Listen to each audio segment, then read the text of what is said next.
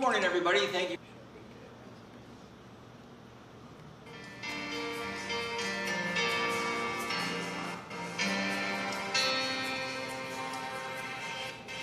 September of 79, I, um, I left to go into basic training in the regular uh, forces. Um, I knew I needed to make a change in my life. Um, I was young. I was, I was 20 at that point. Uh, and um, I thought the best thing at that point was to go back to something I was familiar with, which was the, the military. And um, signed up and uh, changed my life. Being a member of LGBTQ society, or as we say now, 2S LGBTQ society, uh, back in the 70s, you had to keep it secret. We didn't have protection under the law. You could be harassed. We had people who were um, who were harassed, who were beaten up, um, people who would threat of loss of job. Yeah, it was um, something you had to do, and I hated lying. Um, but you had to change your pronouns about if you were dating anyone. Um, it was constantly keeping things undercover. And uh, I knew that going into the military, that it was the same, if, not stricter. And I had I didn't go in there to try to, to meet women. I went in there to get a career. And um, I didn't realize uh, it was a criminal offense within the military. That's how you were treated. So when I was called into my major's office, uh, he first thing he said to me, he said, "Well, you have to go to the such and such barracks. You're going to be spoken to."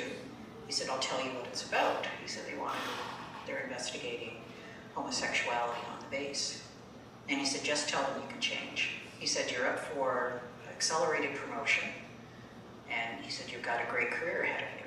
And as I walked over, um, you know, I, I, was thinking about everything that was going on. I'd already seen two of my friends going through the investigation. I saw the toll it was taking on them.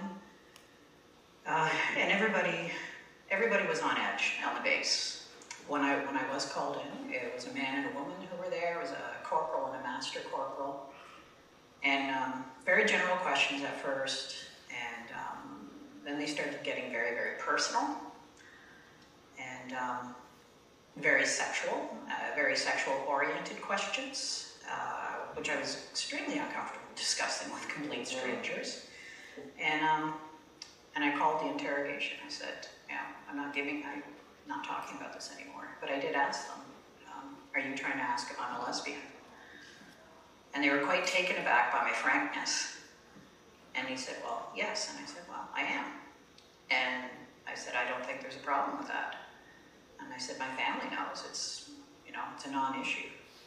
Because their whole reasoning behind the purge, uh, both with the civil servants and with the military, uh, was that they were afraid that we would be blackmailed by a foreign power. And it's hard to blackmail people when their family and friends already know, and it's a non-issue.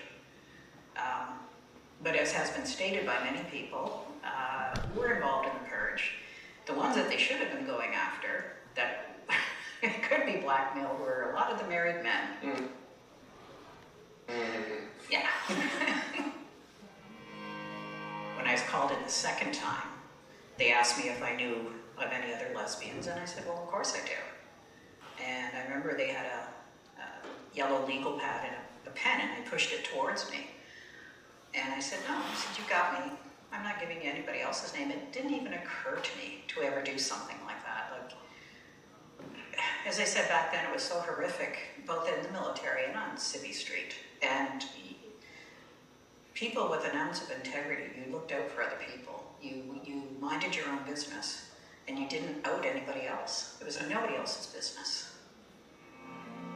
Once word got out about the investigation, of course, it was top secret. Um, but everybody knew within two days. And I remember going in, because I was still living in the barracks at the time, and I remember going into the mess hall to have a meal. And um, this has never happened to me before or since, uh, but walking in and all conversation stops. You know, 100 people or so, at least in the mess hall, and the hum of conversation just dropped. And then you, and you see the heads turning, and you start to hear Leslie, Tyke. Um, the guy that we used to always sit and have our meals with, he got up and left the table when I sat down. Wow. And I started to be ignored by people. But I did have a small group of women who were my allies and, you know, were letting me know, keeping me informed of what was being said. I remember being very angry, and my younger sister, um, she remembers that as well. She said, You were so angry when you came back. She said, For about a year. If it was mentioned, I was just angry. And I think that the, it was the anger that fueled me. Um, I got a job with a uh, insurance company, and they, it was a new office they were opening.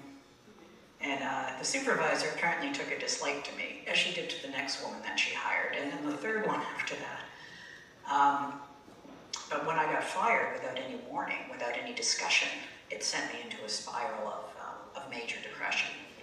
And I didn't know what that was until years later.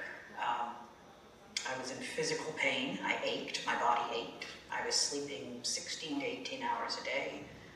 Um, put on a ton of weight because I only got up to have something to eat. And I couldn't stay awake for more than an hour. And um, that's, it, it hit me.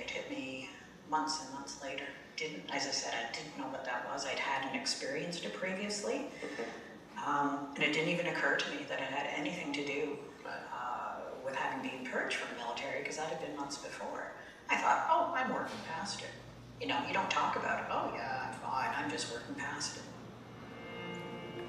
But 2015, I was contacted by uh, a woman I'd served with, Diane Pitt, and asked me to get asked me if I was signed up for the class action lawsuit, and I I said no, I you know I'm past that, I'm good. And she kept messaging me and said, you know, we need your voice. So I talked it over with my partner, and I reluctantly agreed to get involved because I knew it was going to be messy because I hadn't dealt with any of this in almost 40 years. Um, but anyway, I got involved, and then I was contacted to um, get involved with the Rainbow Veterans. And I never thought of myself as a veteran because I'd been kicked out. And I didn't get to accomplish what I knew I could have done, given the opportunity. And um, so I agreed to be on the board. And one of the things that has also brought a lot of us together um, was a documentary that was done at that time called The Fruit Machine. And uh, we've gotten together over the years for the screenings. It was made in, started in 2016. I believe they released it in 2018. Um, and a lot of us have gotten together in various cities across Canada for the screenings, for the Q&As, and we have formed community. We have found other purge survivors.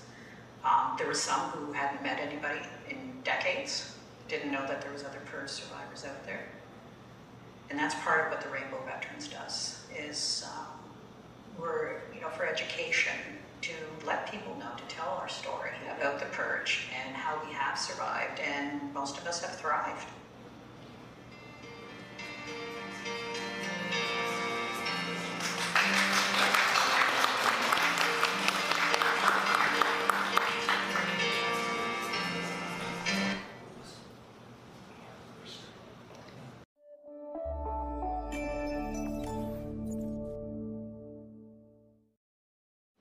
morning, everybody. Thank you.